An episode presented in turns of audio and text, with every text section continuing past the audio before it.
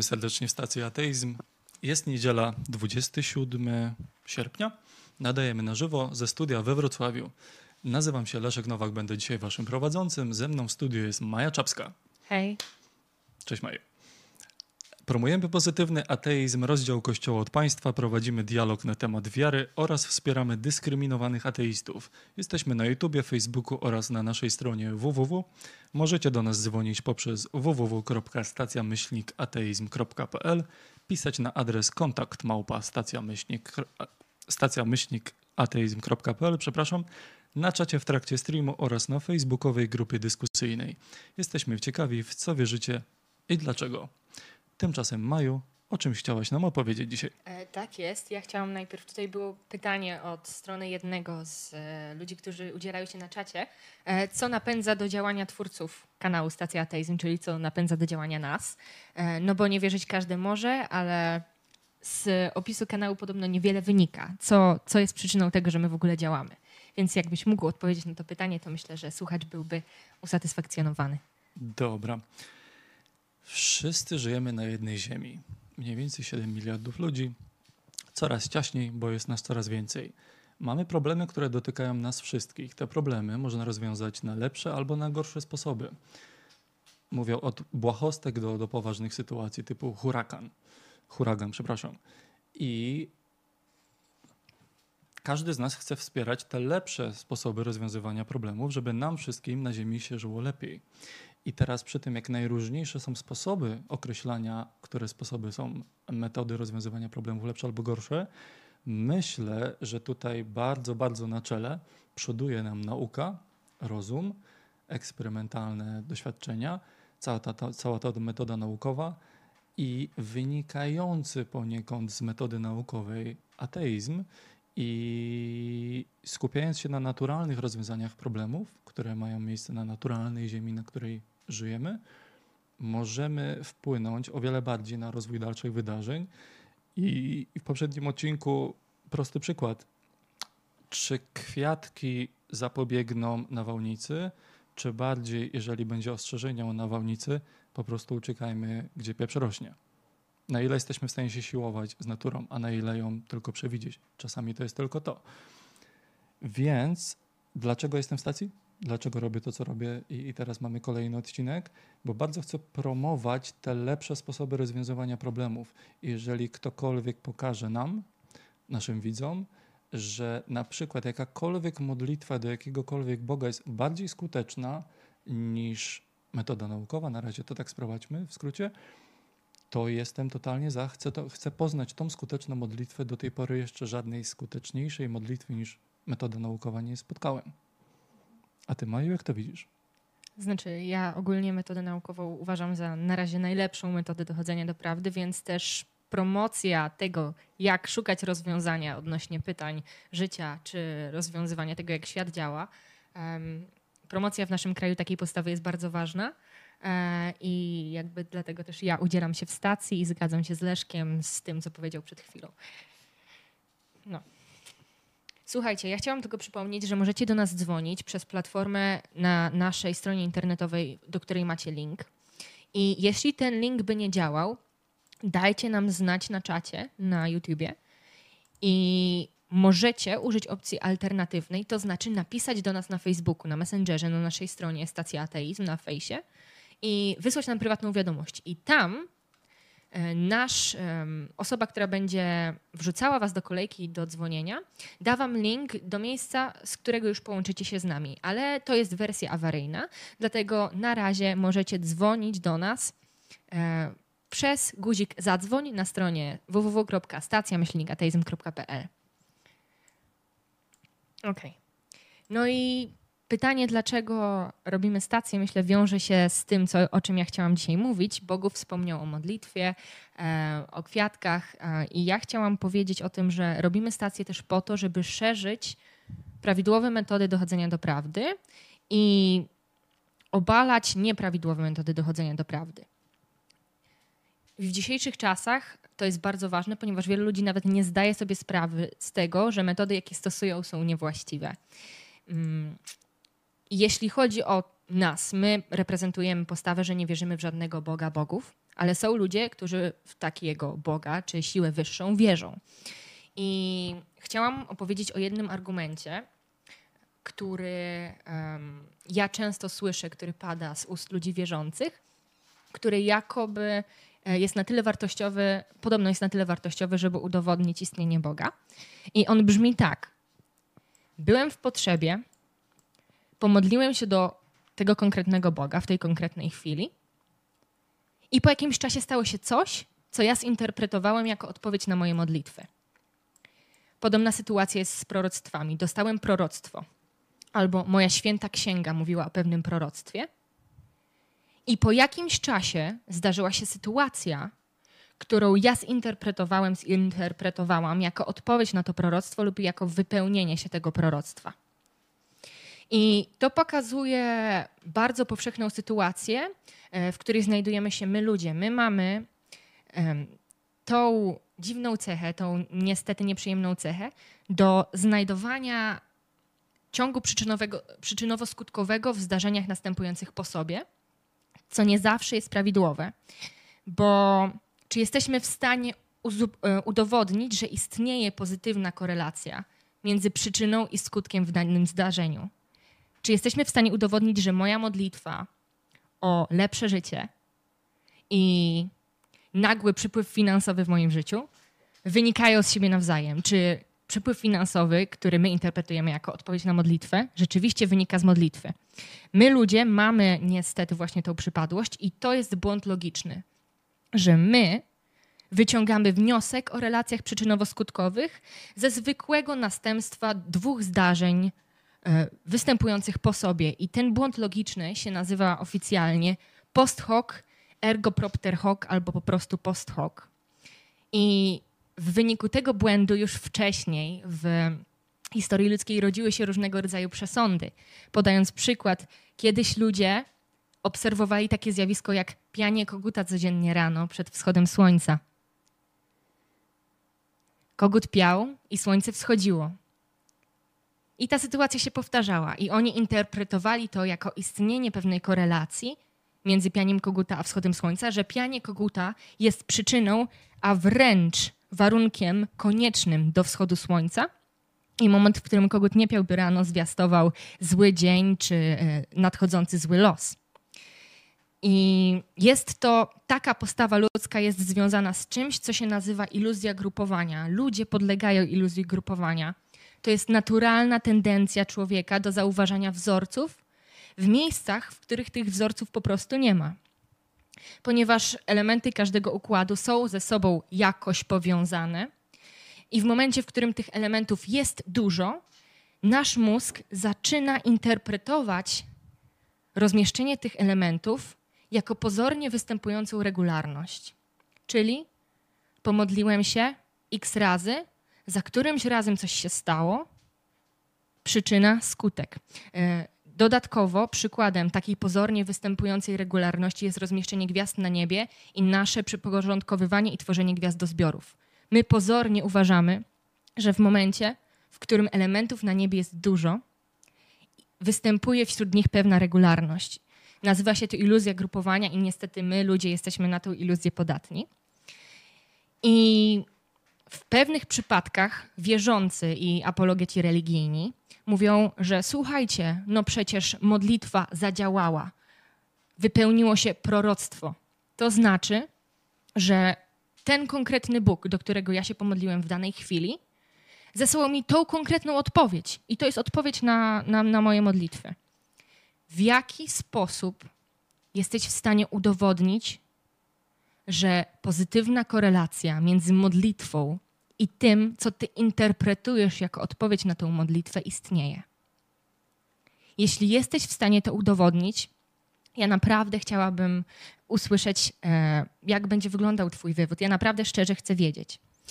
Można też podać przykład e, do tego, e, do podlegania tej iluzji grupowania w momencie, w którym na przykład ludzie oddają w kościele ofiarę która ma sprawić, że w przyszłości ich życie będzie pełniejsze, lepsze, e, ma to przynieść dobrobyt. Było to widziane również w oddawaniu ofiar w religiach wcześniejszych, w dzisiejszym czasie chrześcijaństwo, dawanie na tace, oddawanie dziesięciny.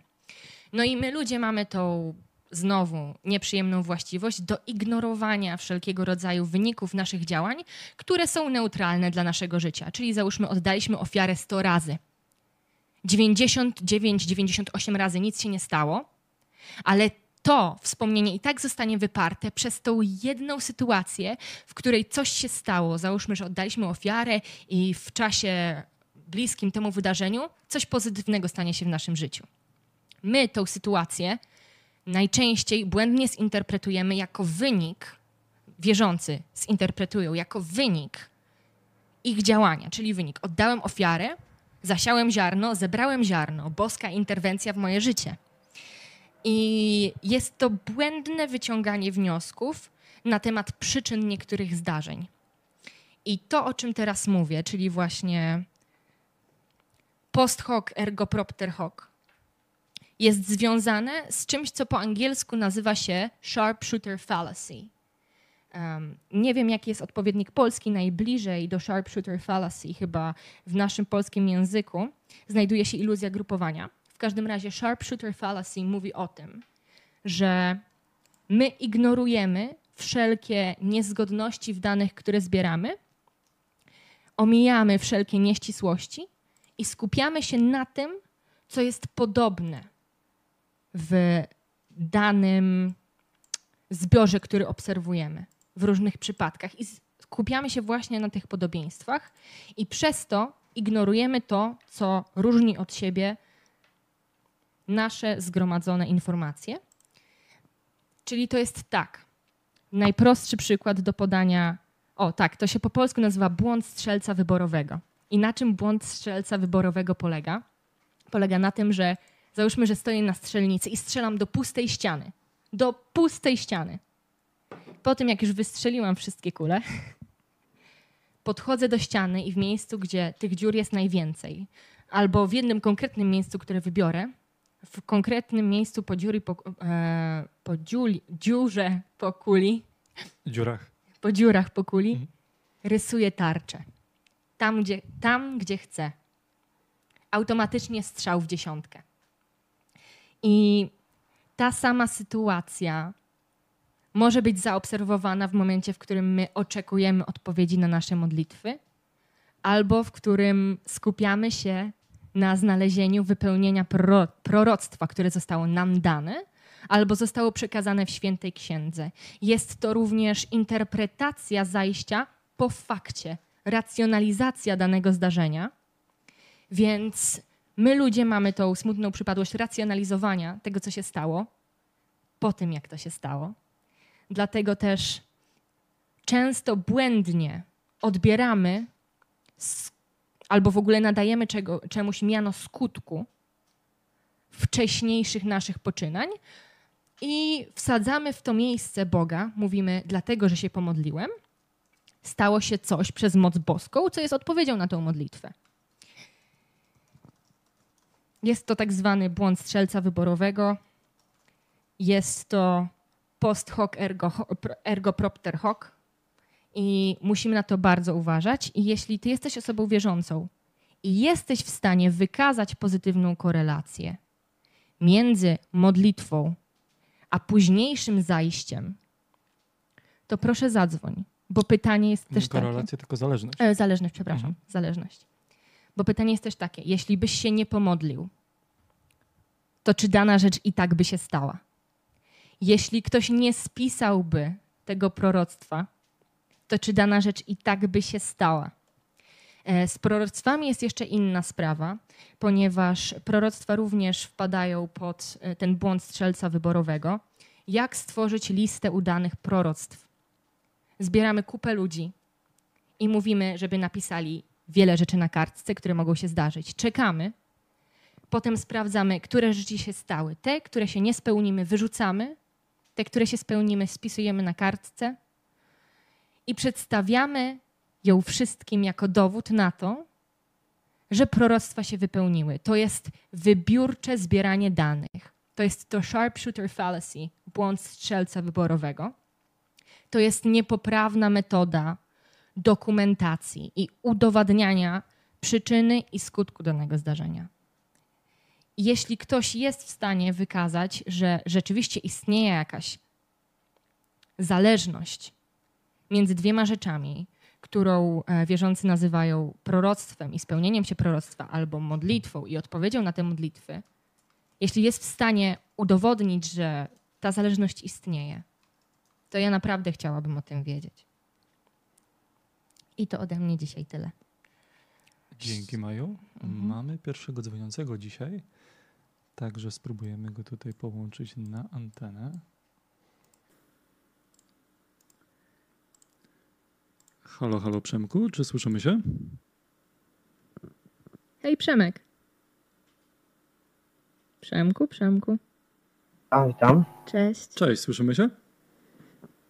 E, Tak, tak, słyszę was. I jesteśmy na wizji. Słuchamy, w, w jakiej sprawie do nas dzwonisz?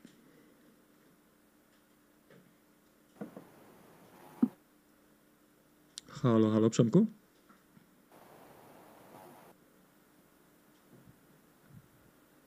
Halo, halo, jak tam? Oj, coś nam tutaj rozłączyło. Także spróbujemy za chwilkę jeszcze raz się połączyć z Przemkiem. Mm, Okej, dobra. Dostaliśmy ostatnio mnóstwo maili, nie, które były naprawdę długie. Mhm. Spróbujemy dzisiaj poruszyć parę tematów z nich. Mm, Pierwsze pytanie z brzegu. Jaka jest Wasza opinia na temat tego, co się naprawdę wydarzyło w okolicach miejscowych i czasowych tego, co chrześcijanie nazywają zmartwychwstaniem? Czyli rozumiem to pytanie, czy w to wierzymy, czy nie wierzymy. Em, spróbuję na nie odpowiedzieć z perspektywy ateisty. Dlaczego traktować chrześcijaństwo wyjątkowo? Mamy na świecie tyle religii aktualnych i zamierzchłych, o których już nikt nie pamięta, że pytanie, czy akurat w to zmartwychwstanie tego Boga, tego Mesjasza wierzycie, jest troszkę dla mnie zbyt, zbyt bardzo stawia na piedestale akurat tą religię. I nie wiem, dlaczego akurat tą, tę stawiać wyżej niż wszystkie inne. Zmartwychwstanie jest motywem, który się przewija przez wiele mitologii, przez wiele religii i dowolna metoda, która pozwoli zweryfikować dowolne zmartwychwstanie, posłuży mi za odpowiedź na to pytanie. Tylko niestety nie znam takiej odpowiedzi. W jaki sposób możemy zweryfikować, że to, że miliard ludzi wierzy, że ktoś zmartwychwstał, no to, to niestety jest niewystarczające. Czy tutaj chciałabyś coś dodać? Nie. Także odnosząc się, mm, nie wierzę, że Jezus zmartwychwstał, tak samo jak ktokolwiek kiedykolwiek zmartwychwstał. Nie wchodźmy teraz w definicję słowa zmartwychwstał. Myślę, że, że, że wszyscy rozumiemy, o co tutaj chodzi. Drugie pytanie. Jak uzasadniacie rozwój chrześcijaństwa? Nie mówię o Konstantynie i jego dekrecie, tylko o samych początkach. Jeżeli chodzi o sam rozwój chrześcijaństwa, historycznie rzecz biorąc, przyznaję, mało tutaj szperałem. Tyle co kojarzę, to że Cesarstwo Rzymskie wprowadziło to na poziomie państwa wyznaniowego i tym samym politycznie, rządowo było to popychane dalej, a dowolna idea, dowolna sprawa, dowolna ustawa, za jaką bierze się rząd i ją wprowadza w życie jakby odgórnie do społeczeństwa, no rząd ma bardzo duże pole do popisu, bardzo dużo siły i sami widzimy w Polsce, co się dzieje, kiedy ktoś dochodzi do władzy i za chwilę chce forsować jakiś pomysł. Ten pomysł odczeka pokolenie dwa i kto już tym nasiąkł, ten tym nasiąkł, potem ten ktoś ma swoje dzieci, te dzieci mają swoje dzieci, no i tak często propaganda nie mająca związku nic z rzeczywistością trwa i, i ma się dobrze, nie? Mamy dzwoniącego. Myślę, że moglibyśmy. Spróbujemy jeszcze raz się z. Przemkiem połączyć. Także już go tutaj daję. Halo, halo Przemku, czy słyszymy się jeszcze raz? E, Tak, tak, jak nie słychać? Dobrze. Bardzo dobrze, coś nam przerwało. Mam nadzieję, że teraz będzie dobrze. Co tam u Ciebie? Halo? Z czym dzwonisz? Halo, halo. E, Jak nie słychać? Dobrze. Bardzo dobrze, jesteśmy na wizji. W jakiej sprawie dzwonisz? E, Chciałem zapytać, bo od pewnego czasu nurtuje mnie takie pytanie zadawane przez wielu e, apologetów, że Bóg jest ponad e, ludzką, ponad człowieką. Jak wy to widzicie ze swojej strony? I jeżeli chodzi o. Jak, cokolwiek, co jest poza logiką. Teraz nie mówmy Bóg, e, niech to będzie cokolwiek, bo dowolny byt można by powiedzieć, ten byt jest poza logiką. I teraz nie skupiajmy się na Biblii, na, na niczym konkretnym. Jeżeli coś jest poza logiką, to w jaki sposób to odróżnić od czegoś, co nie istnieje? To jest mój podstawowy problem. Bóg niewidzialny, a Bóg nieistniejący. Bóg poza logiką, a Bóg nieistniejący. Nie mam pojęcia, jak w ogóle zabrać się za śledztwo, czy coś istniejące poza logiką, przyjmijmy, że coś takiego istnieje, jak w ogóle wykazać, że coś takiego istnieje. Rozkładam ręce. Mhm. Ja w ogóle chciałam powiedzieć, że Bóg istniejący poza logiką to by był byt nielogiczny i z tym wiąże się tak zwany paradoks omnipotencji, który mówi o tym, że skoro mamy Boga, który powinien być wszechwiedzącym, wszechmocnym wszechobecnym bytem, to teraz logicznie rzecz biorąc, e, skoro jest wszechwiedzą, wszechmocny, powinien umieć zrobić no, wszystko, wszechmoc. Ale czy w takim razie jest w stanie um, stworzyć kamień, którego nie będzie mógł unieść, albo patyk z jednym końcem. Klasyka gatunku, do której się znowu od, odnosimy. Tak jest. I to jest paradoks omnipotencji. I wtedy ludzie mówią, że Bóg jest um, poza logiką, ponieważ jest bytem, którego te zasady logiczne się nie trzymają. No ale w jaki sposób? Skoro byłby, nie byłby, um, nie działałby na zasadzie logiki, jak miałby działać? To jest jedyna droga, którą my też znamy.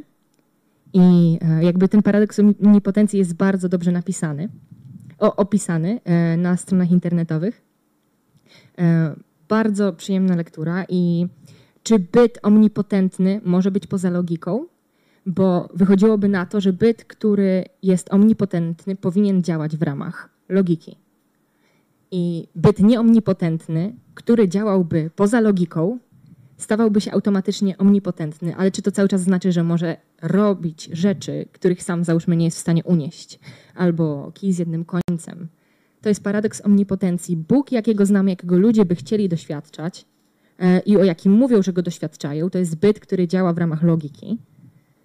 Więc tak jak Leszek zaznaczył na początku, w jaki sposób my mamy rozróżnić między bytem działającym poza prawami logiki, a takim którego w ogóle nie jesteśmy w stanie e, wykryć, zbadać. A ty, Przemko, jak zapatrujesz się na ten wątek? Co myślisz?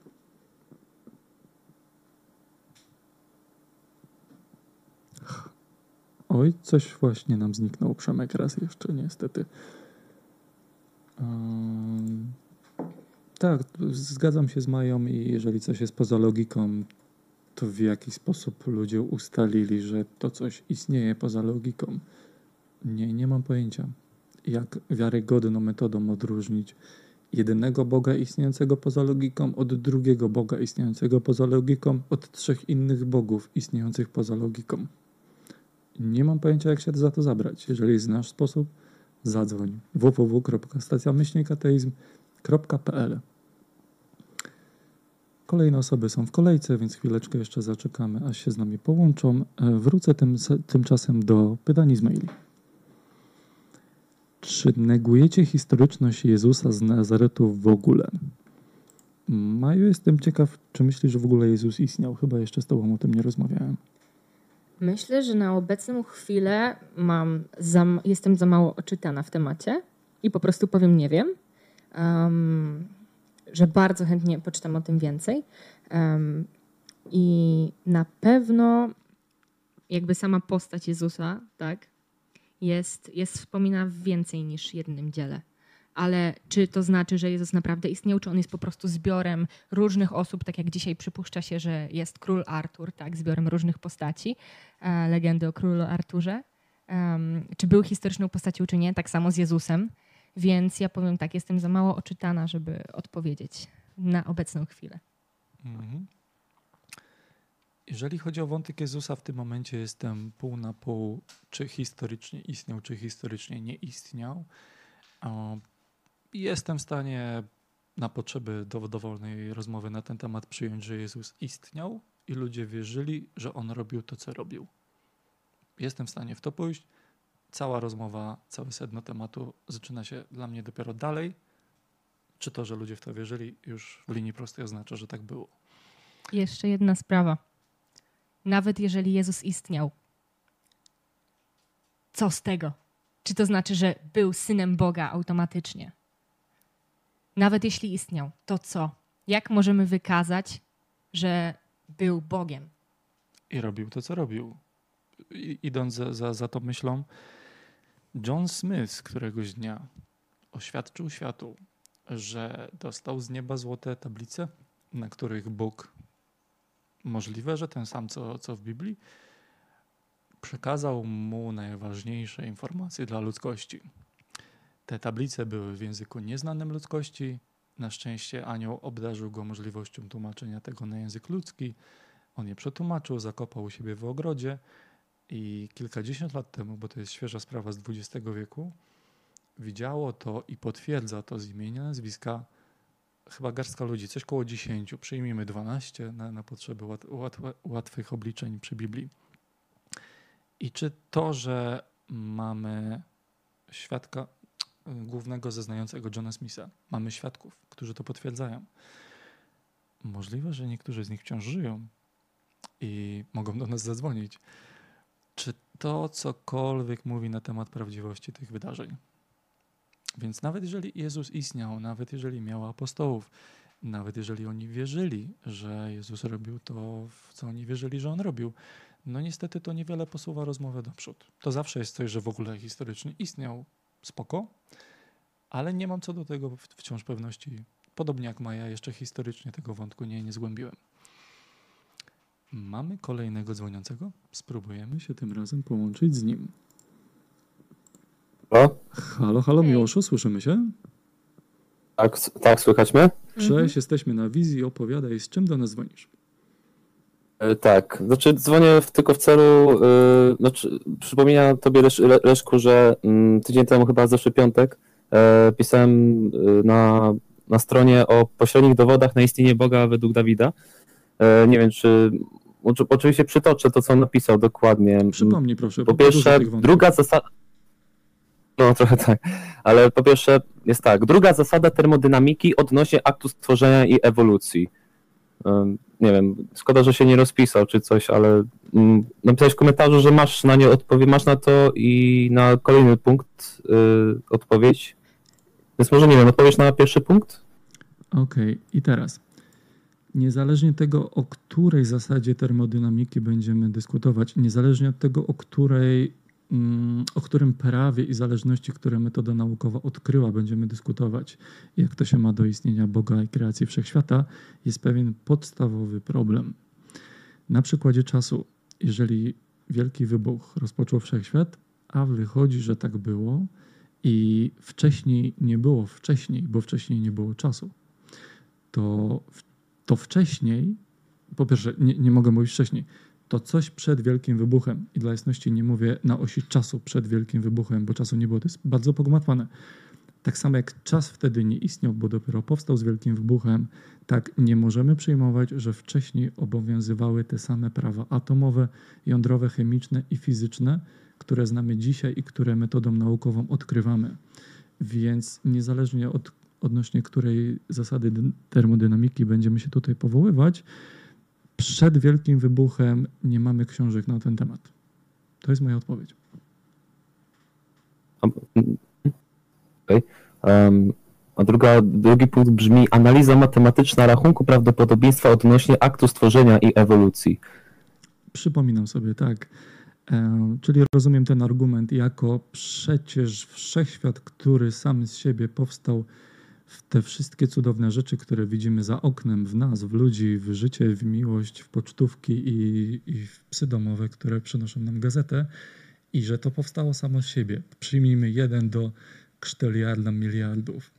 I wątek tego prawdopodobieństwa ma inny podstawowy problem. Jeżeli byśmy mieli pod ręką ileś wszechświatów, które się ukształtowały na różne sposoby, albo wszystkie na ten sam, mielibyśmy tabelkę poglądową, jakie zmienne, jakie wartości, jakie stałe atomowe, jądrowe, fizyczne, chemiczne i tak dalej potrafią stworzyć jaki wszechświat. I moglibyśmy sobie porównać nasz wszechświat od innych wszechświatów. W tym momencie, kiedy dostępny nam jest wszechświat sztuk jeden i nic więcej, nie mamy pojęcia, czy ten wszechświat musiał powstać tak, jak powstał, albo czy ten wszechświat powstaje e, łat, łatwiej mi jest to pokazać niż powiedzieć. Powstał się, skończył, powstał się, skończył, powstał się, skończył. I takim ciągniętym, się- przepraszam, wężem, nasz wielki wybuch nie był pierwszym wielkim wybuchem i wielkim końcem, wielkim kolapsem. Więc możliwe, że każdy poprzedni wszechświat powstawał dokładnie w takiej formie jak nasz. Możliwe, że powstawały inne. Nie mamy pojęcia, bo nie mamy dostępu ani do tych wcześniejszych, ani do aktualnych równoległych. Więc naszego wszechświata i rachunku prawdopodobieństwa naszego wszechświata nie jesteśmy w stanie porównać do niczego innego. Moglibyśmy to um, przełożyć do dnia codziennego. Jeżeli wygrana w Totka to jest 1 do 13 tam chyba milionów, coś takiego, wiemy to, bo znamy wszystkie możliwe kombinacje w totolotku i tym samym określamy ta konkretna wartość ma takie prawdopodobieństwo, bo jest zamknięty zbiór od 1 do 40 tam iluś, tych możliwych liczb do możliwych kombinacji. Wszechświat jest czymś tak unikatowym, że nie możemy zakładać, że on mógł powstać inaczej w ogóle. To moja odpowiedź. Ostatni punkt, no to już napisałeś, że, że nie znasz na to odpowiedzi, albo brzmi to tak. Badania światowej sławy pato, patomorfologa doktora Cugibe, czy chyba tak? Nad relikwiami. Nie wiem, może No i Nie, to macie jest podstawowy jakoś, problem, bo ani mm, nazwisko mi nic nie mówi, ani badanie nic nie mówią, także w ciemno nie będę się wypowiadał, chyba że Maja coś kojarzy. To znaczy, że jakby Relikwii dowody nie były wiecie- na tyle szałowe, że cały świat się nimi zachwycił. E, Co, coś mówiłeś? Słuchamy? Może cokolwiek wiecie na temat relikwii, albo nie wiem, jakieś inne jakieś badania, albo co sądzicie ogólnie o tych relikwiach wszystkich nam znanych, nie wiem. Chodzi ci o relikwie typu gwóźdź z krzyża Jezusa albo ząb świętego, czy o coś jeszcze innego? Tak, jakoś też mi wszystko jedno, ja też jestem niewierzący, więc tylko przedstawiam te, to, to co to I tam twoje pytanie Dawid jest, czy napisał. one są prawdziwe, czy mają magiczną moc, jak to niektórzy E, śmieją No, czy mają magiczną moc? Czy mają magiczną moc? Nie. Nie, nie. Moje zdanie jest jak najbardziej nie posiadają takiej magicznej mocy. Em, po pierwsze, e, znaczy no w ogóle jakby jak odpowiedzieć na to pytanie, czy istnieje magia, czy, czym, czym jest magiczna moc, czy one pewną energię e, wytwarzają, jakąś e, dla nas niewykrywalną, ale empi, jaką ponadnaturalną, metafizyczną. Nie. Tak jak szczęścia nie przynosi kurza łapka. Em, przepraszam, królicza łapka. Królicza oczywiście, Królicza. nie pomyl, Maju, o włos od tragedii. Włosy tragedii. Królicza, Królicza pamiętajcie. łapka. Królicza łapka. Nie. Mhm. Okej. Czy nie, z tego co tak pamiętam, chyba świadkowie Jehowy wierzą w magię jako taką, no bo tak mówi Biblia, w sensie tam chyba zakazuje magii, wszelkiego wróżbiarstwa i tak dalej, więc nie wiem, pamiętam kiedyś, że mi powiedzieli, że taki David Copperfield jest magikiem i to co on robi to jest, szat, to jest szatańskie. I jednocześnie zabraniamy jednej magii, a wstawiamy w to miejsce monopol drugiej. Tak Tą jest. magią nazwijmy, na, tą magią nazwijmy religię i jeżeli Bóg potrafi czasami poza logiką, poza wszystkimi prawami natury coś nam zdziałać naprawdę magicznego, to to jest coś, czego żadnemu iluzjoniście do tej pory się nie udało, więc to jest wtedy prawdziwa magia. Zauważ, że jest monopol na tą magię, a nie brak magii, że tak powiem. Tutaj chciałem to rozróżnić. No i tak jak powiedziałeś, e, to co u nas jest interpretowane jako, e, my mamy działanie Boga i reszta jak działa to jest albo od szatana, albo od naszego Boga, który tam jest troszkę łaskawy i im pomoże, ale cokolwiek się stało, to to nie jest zasługa ich Boga, tylko naszego. E, I to tak naprawdę tylko przez naszą wiarę można dojść do tego, co jest prawdziwe, a co nie. I to jest tak zwany ekskluzywizm religijny, e, do którego em, skłania się bardzo wiele wierzeń, e, szczególnie chrześcijanie, którzy właśnie twierdzą, że moja magia działa, ale jak działa inna magia, e, to jest jeden, albo nieprawdziwa, nienatchniona, udawana, dwa, e, od szatana, trzy, Czarownica! Na stosją. na stos pod wodę topić. Em, trzy, e, to jest nasz Bóg, który się zmiłował nad tymi ludźmi i to tak naprawdę Jego moc działa. Więc e, też ciężko jest... Wyższa niż twojsza, coś takiego, Tak nie? jest. Coś, Mhm. Tylko nasza magia jest tą jedyną nie? prawdziwą, tylko ją można wyznawać, tylko ją można praktykować.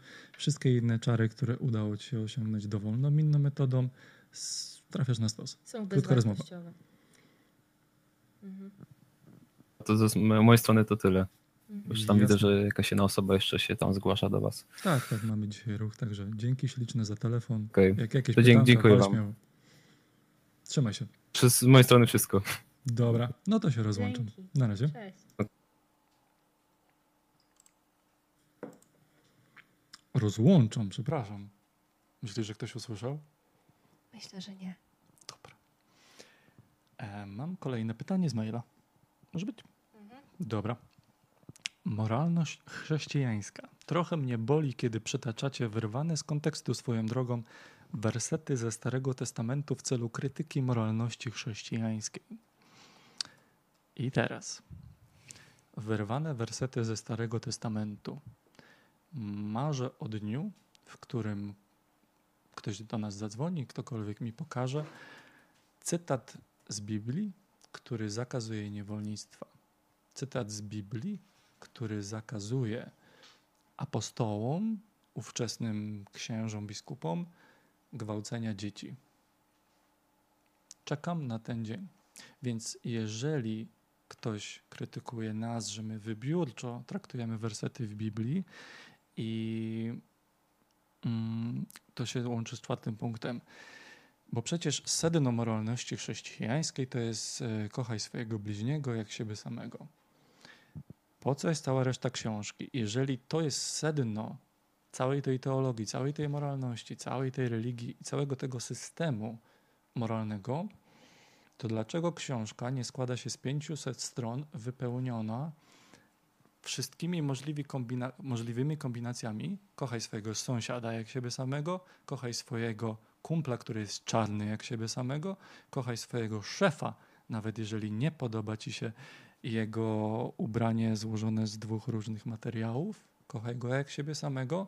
Dlaczego nie mamy pięknej historii, ludzie kochajcie się nawzajem? I gdzieś tam w Nowym Testamencie pojawia się kochaj swojego bliźniego, nie zabijaj nikogo i tak dalej, i tak dalej. Ale jaki wydźwięk Biblii jest na temat osób, którzy nie są z nami, którzy nie wierzą, który, którzy tym samym zaka zakazują ludziom dostępu do Boga, utrudniają chociażby ten dostęp, robią jakieś heretyczne sprawy. Dlaczego Biblia w ogóle odnosi się do tych nie nas, niewierzących, skoro to jest kochajmy się wszyscy? Mhm. E, Dodatkowo wybiórcze, to żeby powiedzieć, że my e, wybiórczo od wybieramy, że my wybiórczo po prostu podchodzimy do Biblii.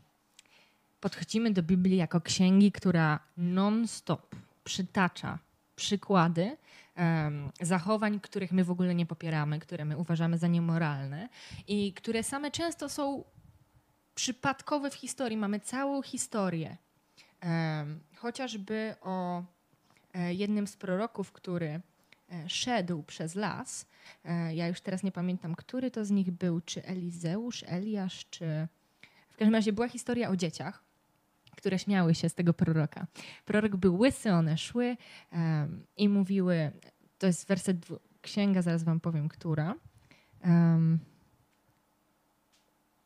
w każdym razie jest historia, że stamtąd poszedł do Betelu, a gdy szedł drogą, mali chłopcy wyszli z miasta i naśmiewali się z niego, mówiąc doń: Chodź no łysy, no chodź łysy. Obróciwszy się więc i spojrzawszy na nich, przeklął ich w imię Pana. Wtedy wyszły z lasu dwa niedźwiedzie i rozszarpały z nich czterdzieści dwoje dzieci. On zaś poszedł stamtąd w górę Karmel, e, a następnie powrócił do Samarii. I teraz to jest bardzo dziwna historia, w środku bardzo dziwnej historii. I to nie jest tak, że my traktujemy Biblię wybiórczo, nie patrzymy na tą część miłości. My bierzemy całą Biblię, bo w Biblii są i fragmenty, te, które mówią miłuj bliźniego swego, i te, które mówią Bóg kazał zabić e, wszystkie dziewice, kobiety w ciąży, dzieci, mężczyzn i zwierzęta. Więc ignorowanie takich smaczków jest, jest nieszczere ze strony wierzącego. To się po angielsku, ten zabieg po angielsku się nazywa cherry picking. Cherry od wisienki i picking od zbierania. Wybieramy te smaczki, które są dla nas odpowiednie. Więc jeśli chodzi o moralność chrześcijańską, to ja uważam, że ja byłabym w stanie napisać lepszy dekalog niż Bóg, albo chociaż zastosować jakąś, nie wiem, dziwną zasadę, że po prostu wszystkim wszczepię w głowy myśl, że nie będziesz gwałcił, nie będziesz miał człowieka na własność jako niewolnika i Bóg tego nie zrobił. I mówienie, że my, ateiści, wybiórczo podchodzimy do Biblii, ja się z tym nie zgadzam. Ja Biblię przeczytałam całą i analizując, co jest w ogóle powiedziane o Bogu chrześcijańskim, mogę szczerze powiedzieć, że nie uważam istoty boskiej przedstawionej w Biblii za istotę moralną, za istotę postępującą zgodnie z tym, co my e, ludzie nazwalibyśmy dobrem. Nie wiem, czy wspomniałaś, dlaczego te dzieci były rozszarpane, także zacytuję Tak. z Biblii. To Elizeusz, przepraszam, e, prorok Elizeusz. Możecie sprawdzić sami. Druga Księga Królewska, rozdział drugi, werset od 23 do 24. Króciutki fragment. A gdy szedł drogą, mali chłopcy wyszli z miasta i naśmiewali się z niego, mówiąc doń: Chodź no, łysy, chodź no, łysy. Obróciwszy się więc i spojrzawszy na nich, przeklął ich w imię Pana. Wtedy wyszły z lasu dwa niedźwiedzie i rozszarpały z nich czterdzieści dwoje dzieci. Jeżeli mam myśleć o najlepszej książce moralności, która kiedykolwiek powstała, myślę, że na pewno zdecydowanie nie zamieściłbym tam fragmentu, w którym jedna osoba śmieje się z drugiej, że jest łysa i karą jest śmierć. Już nie mówiąc, że śmierć przez niedźwiedzia. Straszna śmierć. Gdzie tu jest sprawiedliwość? Mam wrażenie, że nie tylko Maja jest w stanie zrobić lepszy dekalog w 5 minut. Myślę, że każdy z Was jest w stanie zrobić lepszy dekalog, który o wiele więcej treści i moralności będzie miał w sobie niż cała Biblia. Głęboko w to wierzę, że każdy z Was jest w stanie zrobić lepszy dekalog niż Bóg biblijny. Bez tworzenia książki, z której trzeba wybierać te właściwe fragmenty. Mamy kolejnego dzwoniącego. Halo, halo, Jarku, słyszymy się? Owszem, słyszymy się, cześć. Cześć, jesteś na wizji. Eee. Dzwonisz?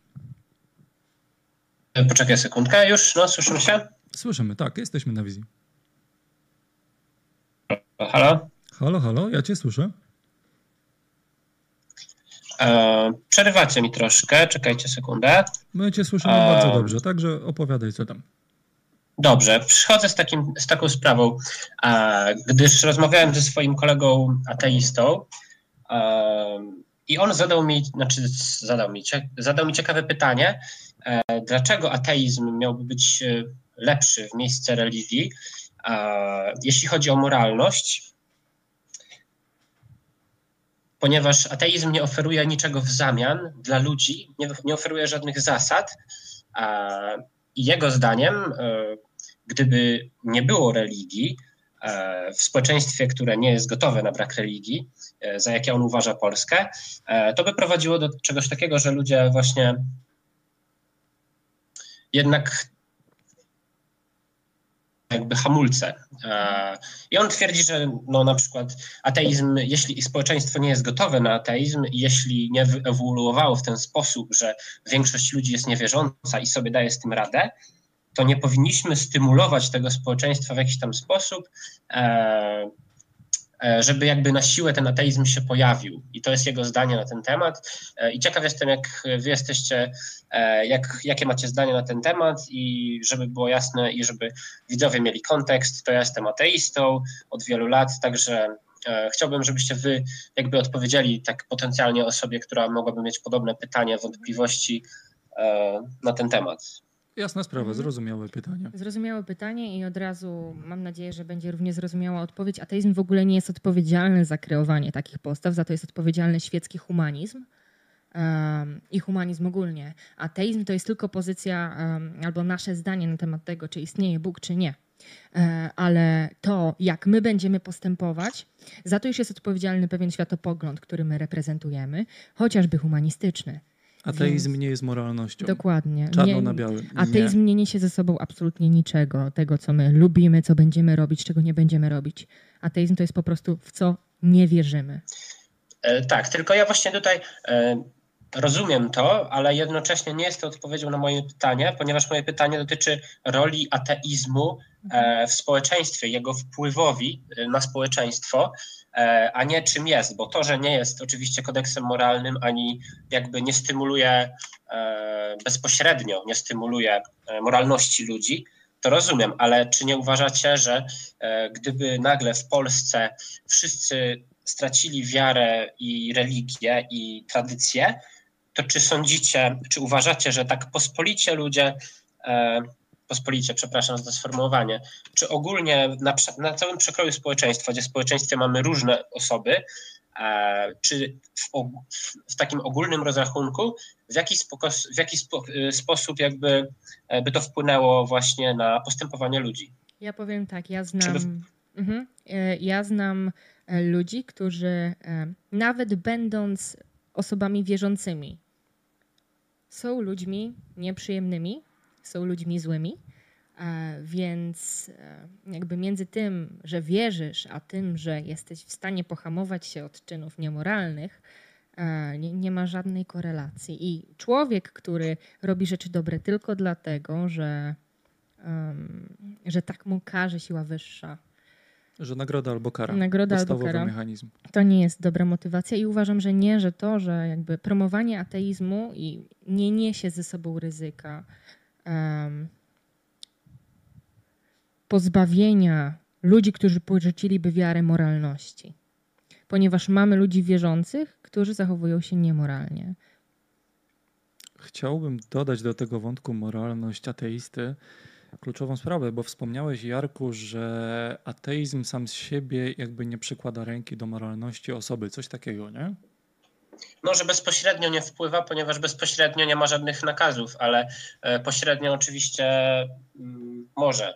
I teraz powiem. Ale bezpośrednio ci, nie, tak. Chciałbym Ci powiedzieć, dlaczego uważam, że bezpośrednio wpływa. Co oznacza mój ateizm w moim życiu? Pomijmy na bok moją moralność jakby na plus, nie, wynikającą stricte z ateizmu, typu świecki humanizm i tak dalej. Osobno będziemy się tym zajmować.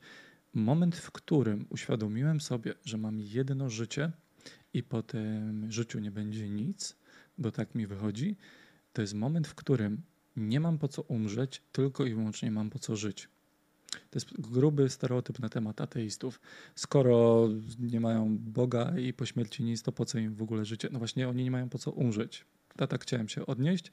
I skoro całe moje skupienie, cała moja energia, czas i zapał będzie włożona w to życie tu, teraz, bo drugiego nie będzie, zupełnie inaczej i z o wiele większą wagą i subtelnością podchodzę do relacji z dowolnymi ludźmi, jakich spotykam. Jeżeli pokłóciłbym się dzisiaj z babcią i myślałbym, po śmierci, może babcia za tydzień zejdzie, mam nadzieję, że nie, ale po śmierci babci i po mojej śmierci będę miał jeszcze okazję tą kłótnię odkręcić, to nie przykładam do tego zbyt wielkiej wagi, póki jeszcze babcia żyje. Jeżeli myślę w kategoriach, dzisiaj pokłóciłem się z babcią, możliwe, że babci za tydzień nie będzie, ważne jest dla mnie, żebym jutro tą kłótnię najpóźniej rozwiązał, najlepiej jeszcze dzisiaj, bo jutro może mnie potrącić auto, babcia może potrącić auto i to skupienie ta soczewka, życie tu i teraz, ludzie w Twoim życiu tu i teraz, e, jest czymś, co dla mnie ogromnie wynika z mojego ateizmu. A gdy już patrzę na tu i teraz, w jaki sposób postępuję tu i teraz, to już nie wynika z ateizmu, bo on nie ma tutaj zasad moralnych. Tu pojawiają się takie rzeczy jak świecki humanizm i, i, i tak dalej. Więc ja widzę bezpośredni wpływ Poza ateizmu tym... na skup się człowieku na tym, że masz jedno życie i znam wielu ludzi, którzy są szczęśliwymi ateistami właśnie dlatego, że uświadamiając sobie mamy jedno życie, skupili się na rodzinie, na bliskich, na przyjaciołach, na pasjach, których nigdy jeszcze się nie zebrali, żeby robić i nagle zaczęli je robić i tak dalej, i tak dalej.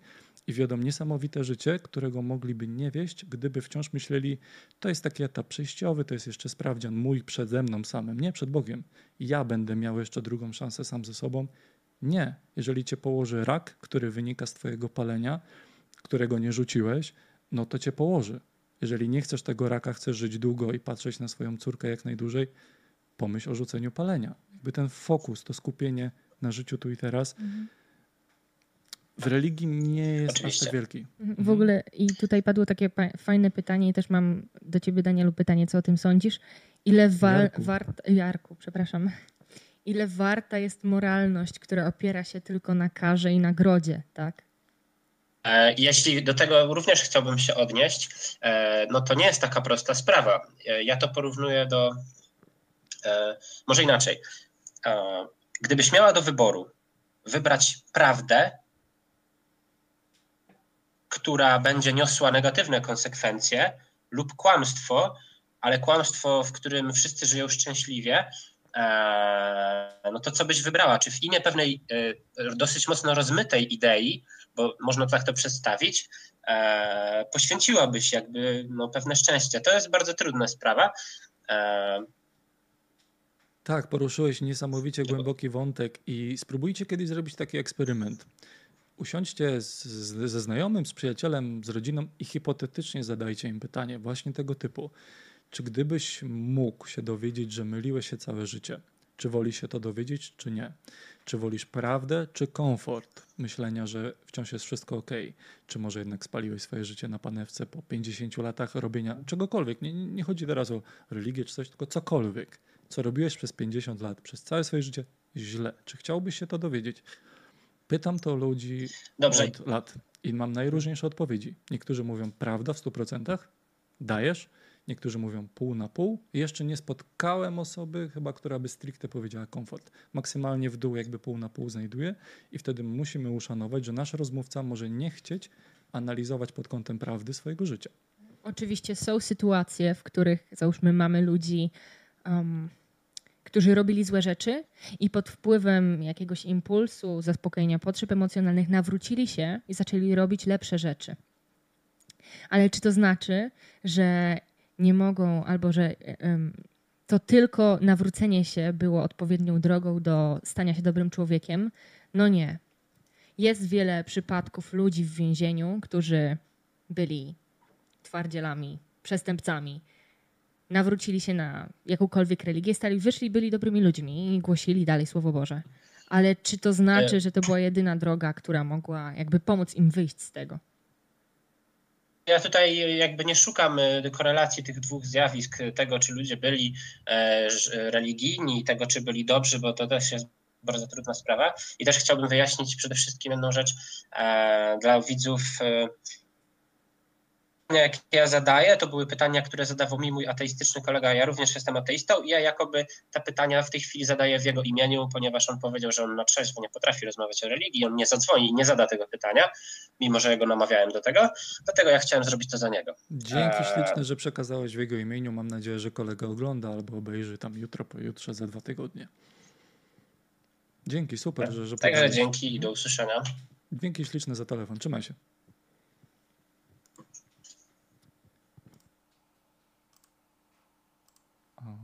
Okej, mam jeszcze jedno pytanko z maila.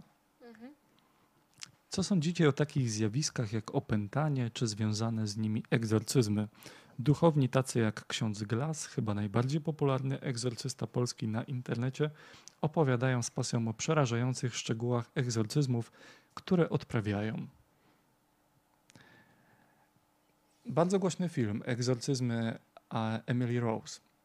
Był na podstawie dziewczyny, która miała na imię Annelise, nie pamiętam nazwiska. To była Niemka, młoda dziewczyna. I ciekawe jest to, że przy tym jak popularne są egzorcyzmy Emily Rose, o wiele mniej popularnym jest film Annelise właśnie jakoś tam, e, albo Emily Rose bez egzorcyzmy, nie pamiętam tytułu, za chwilkę zerknę, który przedstawia tę samą historię z zupełnie innej perspektywy.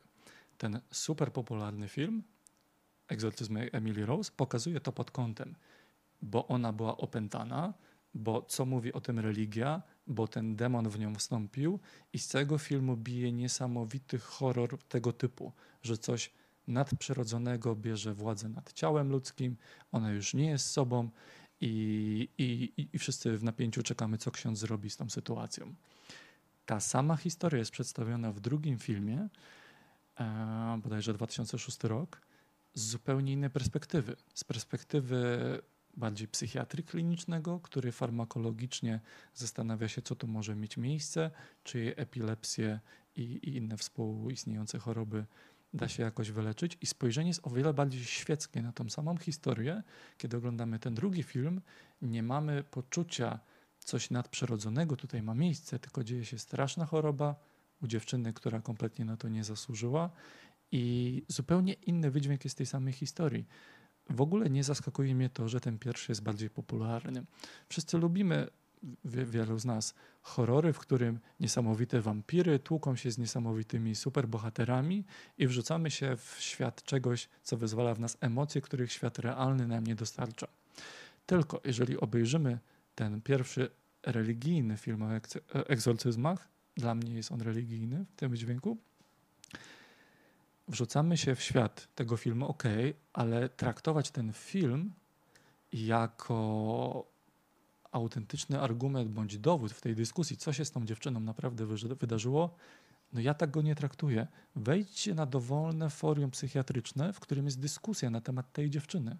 Ludzie, niektórzy mają dostęp do dokumentacji medycznej, pani dziewczyny analizy i to bardzo odbiega od tego, co w egzorcyzmach Emily Rose ma miejsce. I odnośnie egzorcyzmu w Polsce, opętania w Polsce, mój wątek jest taki sam. Jak odróżnić egzorcyzmy, które sprawił demon, od epilepsji i różnych innych schorzeń psychiatrycznych, które znamy w sposób naturalny, mm, z, z, z, przepraszam, z poziomu medycyny i farmakologii, od kiedy tylko psychiatria istnieje. Maju, czy chce, chciałaś coś tu dodać? Tak, ja chciałam dodać, że um, ja siedząc w chrześcijaństwie słyszałam niesamowite historie o, o, o egzorcyzmach, o tym, że ktoś tam się po ścianach rzucał. Um, ale to były tylko historie. I każda osoba, która w tej historii była opętana, to była osoba wierząca i to wierząca w tego konkretnego Boga.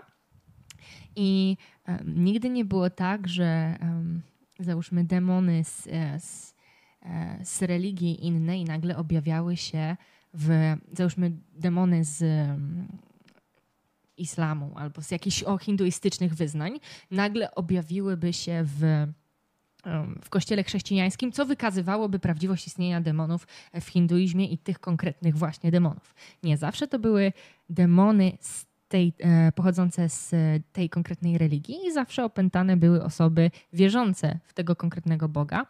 E, I to zawsze były historie. Przeważnie kobiety, mam wrażenie. Coś te religie nie lubią kobiet. Kolejny wątek. O tym, o tym nie mogę się wypowiedzieć, nie wiem. Pamiętam, że... Jeszcze nie słyszałem o egzorcyzmach na mężczyźnie.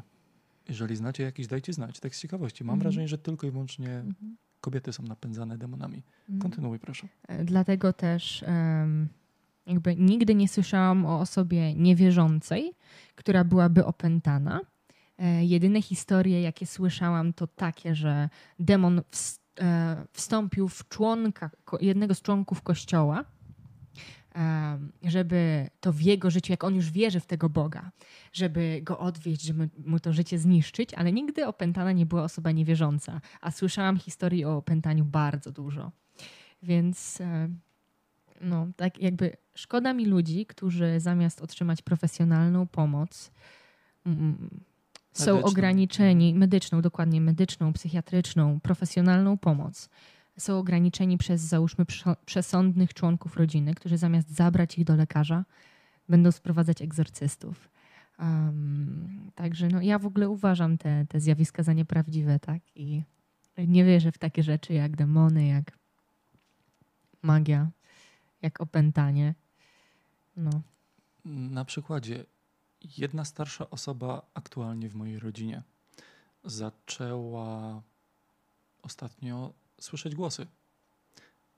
Z, rodzina skoczyła z tą osobą do szpitala psychiatrycznego po leki, po, po jakąś analizę tutaj.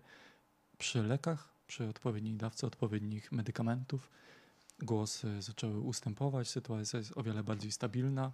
Wciąż widać, że jest taki niepokój mentalny w tej osobie, ale cieszę się, że moja rodzina miała odruch, co nauka o tym wie, a nie ktokolwiek inny. Bo te leki wzią, wzięły, pomogły. Martwię się, że gdyby ta osoba trafiła w zupełnie inne ręce, kiedy ten dialog z tą osobą, z tym schorzeniem polegałby na tym, że te głosy, słuchaj, pamiętasz jak 60 lat temu zrobiłaś tej i tej osobie źle, to są właśnie te głosy. Jesteś winna.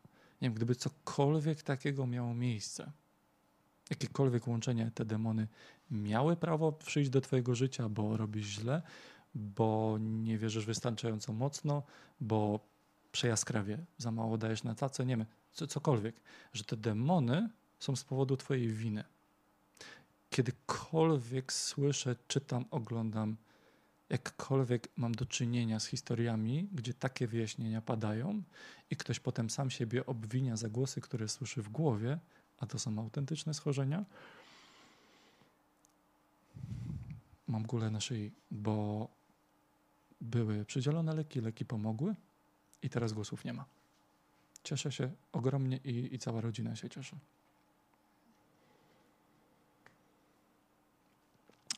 Powolutku nam się program kończy. Jeszcze jest jedna osoba w kolejce. Zobaczymy, może się uda. Jak tam Z mają u pytaniami. Tak, było jeszcze jedno pytanie. e, Co sądzimy o zjawiskach takich jak chociażby spoczynek w Duchu Świętym? I Co to znaczy? Nie mam pojęcia. pewnie większość, jakby pewnie wiele z Was e, jest ciekawych, co to w ogóle znaczy. E, To ja Wam wytłumaczę. Ja, byłam, ja się wychowałam w kościele protestanckim, ewangelickim, który wierzył, że Duch Święty działa w ludziach e, i on tak naprawdę może wejść, dosłownie wejść w człowieka e, i swoją mocą Ducha Świętego, poprzez wlanie się jakby mocy Ducha Świętego w ciebie, em, mogą dziać się różne rzeczy. I ten spoczynek Duchów Święty, w Duchu Świętym u mnie w byłym kościele polegał na tym, że Duch Święty napełniał cię swoją mocą, ty traciłeś panowanie, kontrolę nad swoim ciałem i załóżmy upadałeś do tyłu na, na ziemię, em, nie, nie byłeś w stanie poruszać kończynami. em, taki spoczynek w Duchu Świętym, takie nagłe napełnienie się, zachłyśnię, zachłyśnięcie się Bożą mocą, em, która pozwalała wejść w stan odprężenia i tego większego kontaktu z Bogiem. Też spoczynek w Duchu Świętym pozwalał na, według ideologii tej protestanckiej, e, pozwalał na taki moment szczerej modlitwy z Bogiem i to był ta chwila, w której ta moc w tobie działała. No i pamiętam, że wielu ludzi upadało. Pastorzy krzyczeli, pastorzy popychali cię, żebyś upadł. Pastorzy dmuchali do ciebie, żebyś upadł. Mój pastor miał taką przypadłość, że podchodził do ludzi, ja na Lechu zademonstruję. Tak wyglądał e, spoczynek w Duchu Świętym i ogólnie też chrzest w Duchu Świętym. Pastor podchodził, modlił się o ciebie, dmuchał i ty miałeś pod mocą Ducha Świętego upaść do tyłu. Em, I wielu ludzi upadało. I wielu ludzi twierdziło, że coś przeżyło. Że przeżyło napełnienie Duchem Świętym, spoczynek w Duchu Świętym. Ja nie zaprzeczam, że oni coś przeżyli, bo każdy z nich coś przeżył. Naprawdę nie zaprzeczam, że to doświadczenie czegoś, czego oni nie byli w stanie wytłumaczyć, miało miejsce. Ale co to było? Skoro w różnych religiach różni ludzie doznają objawienia, albo różni ludzie doznają napełnienia się mocą Bożą, em, dodatkowo pamiętajmy, że działa tu mocno autosugestia. Ja sama doświadczyłam, ja jakby tylko raz w życiu doświadczyłam czegoś takiego, jak właśnie ten spoczynek w Duchu Świętym, raz w życiu. I to też nie było najszczersza, nie, nie była najszczersza rzecz, którą ja zrobiłam. Oczywiście głęboko wierzyłam, że to, co się stało, to rzeczywiście był spoczynek w Duchu Świętym. Em, wszyscy upadali dookoła, dlaczego ja mam nie upaść, ale jak już upadłam, to no, jestem prawie w niebie, nie? Rozmawiam z Bogiem, czuję Ducha Świętego w sobie. I to było doświadczenie, któremu em, zajścia ja nie mogę zaprzeczyć. Ale co to tak naprawdę było? Jak to zadziałało? Dlaczego mam mówić od razu, że to był Bóg? Tak jak już mówiłam, autosugestia to jest bardzo, bardzo potężne narzędzie. E, Szczególnie jeśli człowiek e, na podstawie autosugestii sam sobie sprzedaje historię, bo sam bardzo mocno chce w nią wierzyć. I jak wszyscy dookoła wierzą, to ona staje się dla nas jeszcze bardziej prawdziwa. Em, oczywiście subiektywnie prawdziwa, bo tak naprawdę nie, nie jesteśmy w stanie udowodnić, że coś takiego istnieje i ma jakąkolwiek moc. No, także jakby spoczynek w Duchu Świętym. Pewne doświadczenie i ludzie, nie rozumiejąc, co się z nimi dzieje, przypisują to doświadczenie Bogu. Powolutku dzisiaj nam się czas kończy, więc będziemy się zwijać. Odnośnie wypowiedzi Mai dodałbym jeszcze, że psychologicznie jest już bardzo dobrze zbadane wzdłuż i wszerz takie mechanizmy jak samo usprawiedliwianie się, coś, samo racjonalizacja po jakimś zdarzeniu i, i na malutkim przykładzie to pokażę. Jeżeli idę ulicą ciemną i wyskoczy ktoś za rogu, kto mnie przestraszył, i teraz moje odruchy, nazwijmy to bebechy ewolucyjne, ten instynkt przetrwania i tak dalej, który jest momentalny, on poprzedza racjonalne myślenie. Ten moment nam mówi, ta osoba nas, nas przestraszyła, więc ta osoba na poziomie bardzo prymitywnym i prostym jest w naszym życiu zagrożeniem i wyzwala się w nas odruch obronny.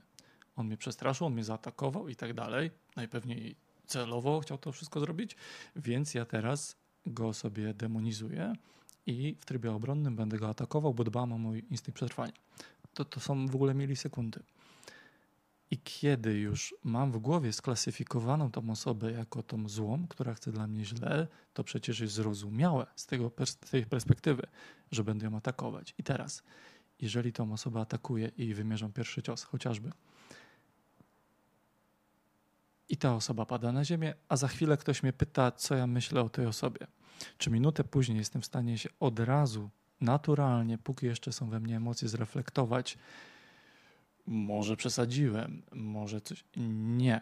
Ja się przestraszyłem, lepiej było dla mnie dmuchać, chuchać na zimne. I to podaję skrajny przykład z tą pięścią. Ale na co dzień o wiele subtelniejsze takie mechanizmy dzieją się u każdego z nas. I teraz o co chodzi? Co jest najstraszniejszą częścią?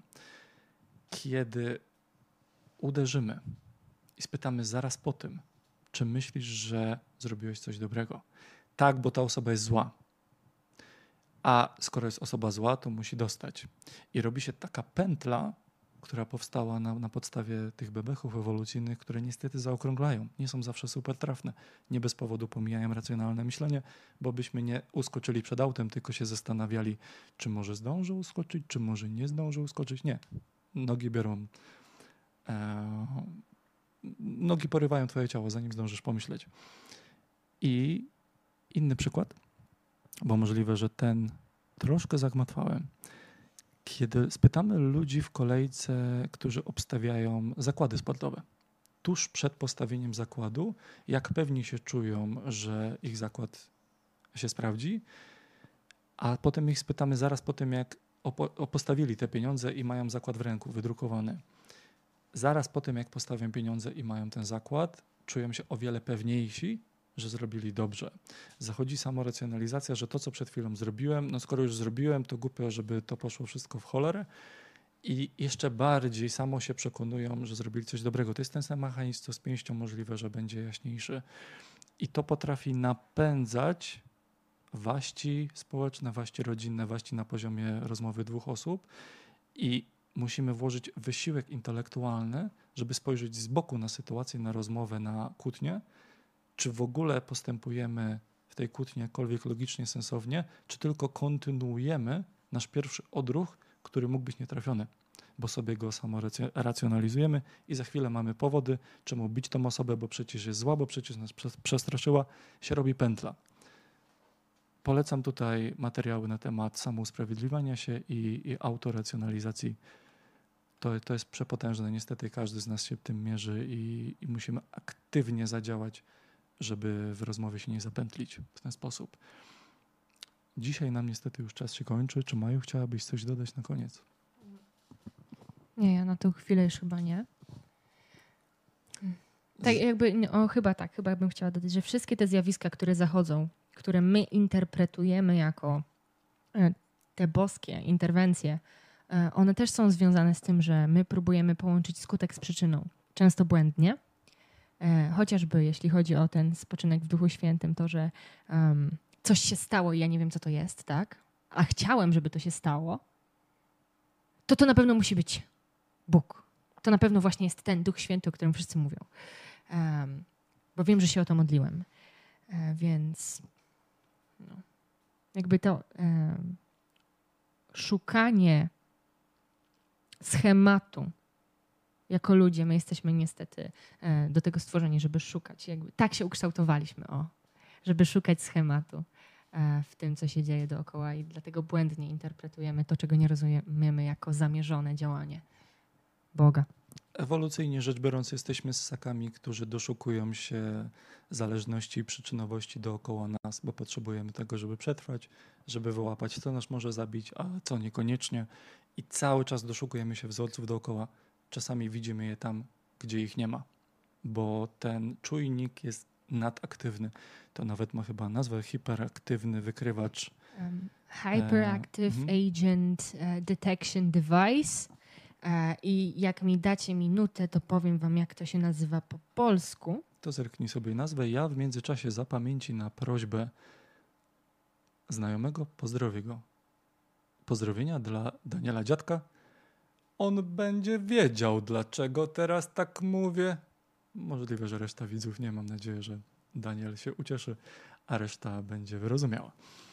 Więc, Maju, czy masz nazwę może? Potrzebuję jeszcze minuty. Wykrywacz czynnika nadaktywnego. Nadaktywny chyba Nadaktywny. wykrywacz. E, Nadaktywny wykrywacz. Hyperactive Detection. Tak. Tak, I to niestety jest... jest- nadaktywny. Tu jest ten Mhm, problem, mhm. ten człon.